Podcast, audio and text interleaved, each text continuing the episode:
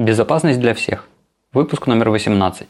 Запись от 2 августа 2018 года. Content Security Policy. Здравствуйте. Сегодня в выпуске. Новая уязвимость в протоколе Bluetooth. Исправленные уязвимости в Apache Tomcat. Google запускает UTF-ключи собственного производства. И борьба с криптомайнерами в Google Play Store. Основная тема – Content Security Policy. Или по-русски – правила ограничения домена. Сегодня мне придется отступить немного от традиций и начать с работы над ошибками. В прошлом выпуске, рассказывая про опцию «Не отслеживать», я сказал, что при ее включении браузер будет посылать куку DNT. На самом деле DNT будет посылаться как заголовок. А теперь традиционные вспомогательные термины. CMS – Content Management System – Система управления содержимым или контентом. Как понятно из названия, используется для совместного редактирования. В контексте интернета используется для удобного редактирования сайтов. Origin или источник. Под этим термином в контексте веб-приложений понимается тройка значений источника данных. Протокол, или как его еще называют, схема, домен и порт. Хэш-функция.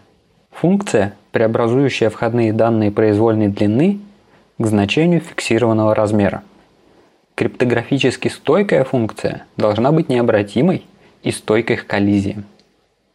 Bluetooth Special Interest Group SIG – организация, которая заведует разработкой стандартов Bluetooth и лицензированием устройств на соответствие этим стандартам. AOSP или Android Open Source Project открытая часть операционной системы Android от Google. Большинство производителей дорабатывают ее под свое железо. Также в открытой части отсутствуют многие закрытые драйверы для различных устройств. Поэтому большинство Android-устройств, включая устройства самой Google, используют комбинацию ПО с открытым и закрытым исходным кодом.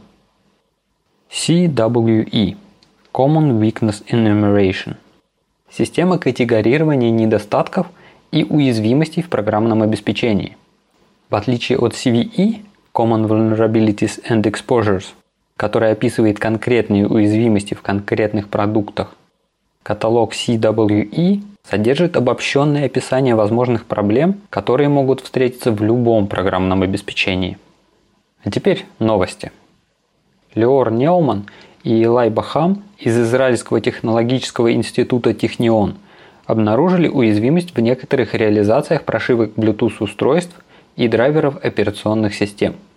Если кратко, то в некоторых реализациях недостаточно или вовсе не проверяются параметры, с использованием которых генерируется сессионный ключ для шифрования передаваемых по беспроводному каналу данных. Это может привести к тому, что злоумышленник будет иметь возможность послать в эфир такой поддельный ключ, который позволит ему в дальнейшем расшифровывать передаваемый трафик, что в свою очередь может стать серьезной проблемой, например, для беспроводных Bluetooth клавиатур.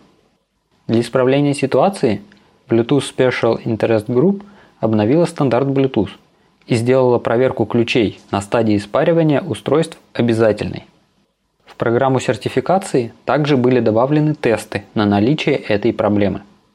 Пользователям по возможности рекомендуется обновить операционную систему и прошивки устройств. С прошивками все немного сложнее, но исправления для операционных систем уже доступны. Исправления в Google Android и AOSP были выпущены в рамках июньского обновления безопасности. macOS и iOS получили исправление 9 июля – Продукты Microsoft уязвимости не подвержены.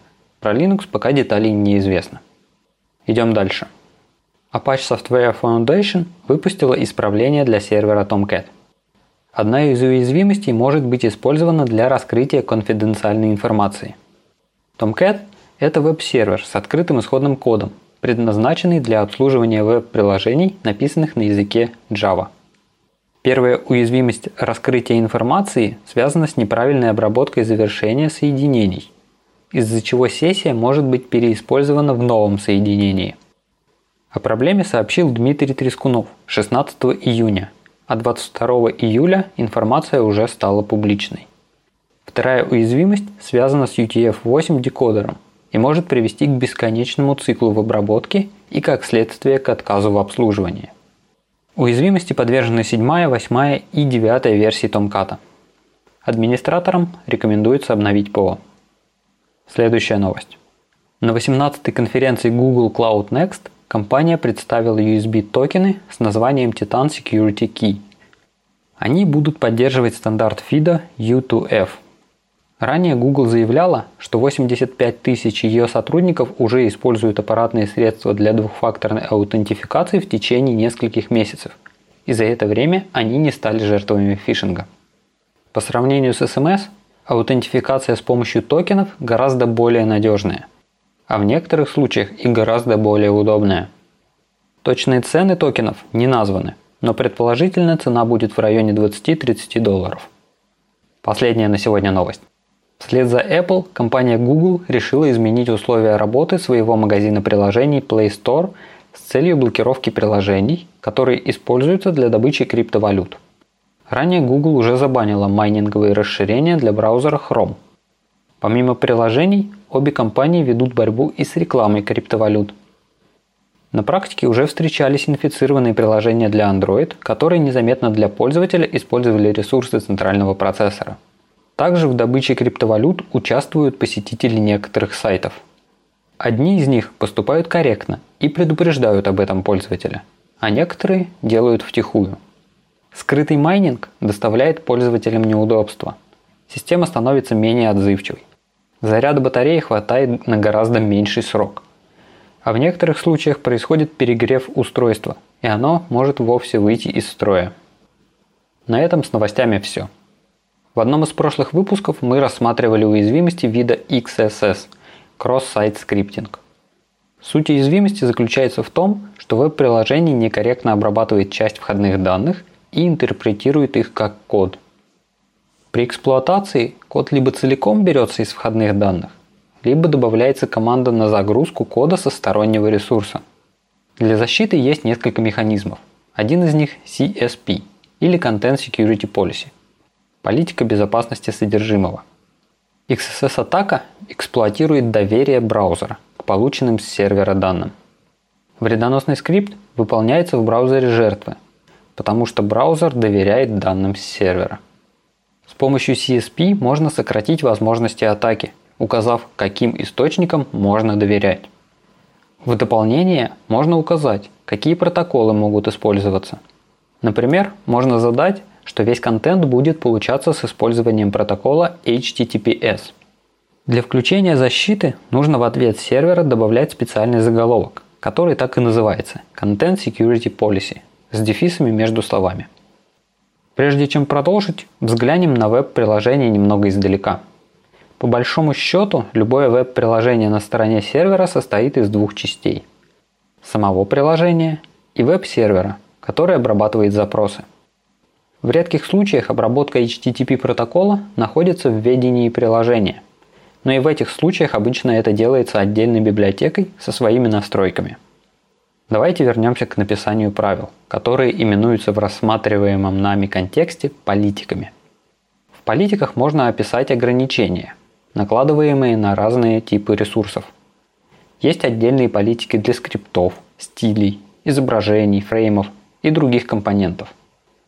Также есть специальная директива, которая задает политику по умолчанию.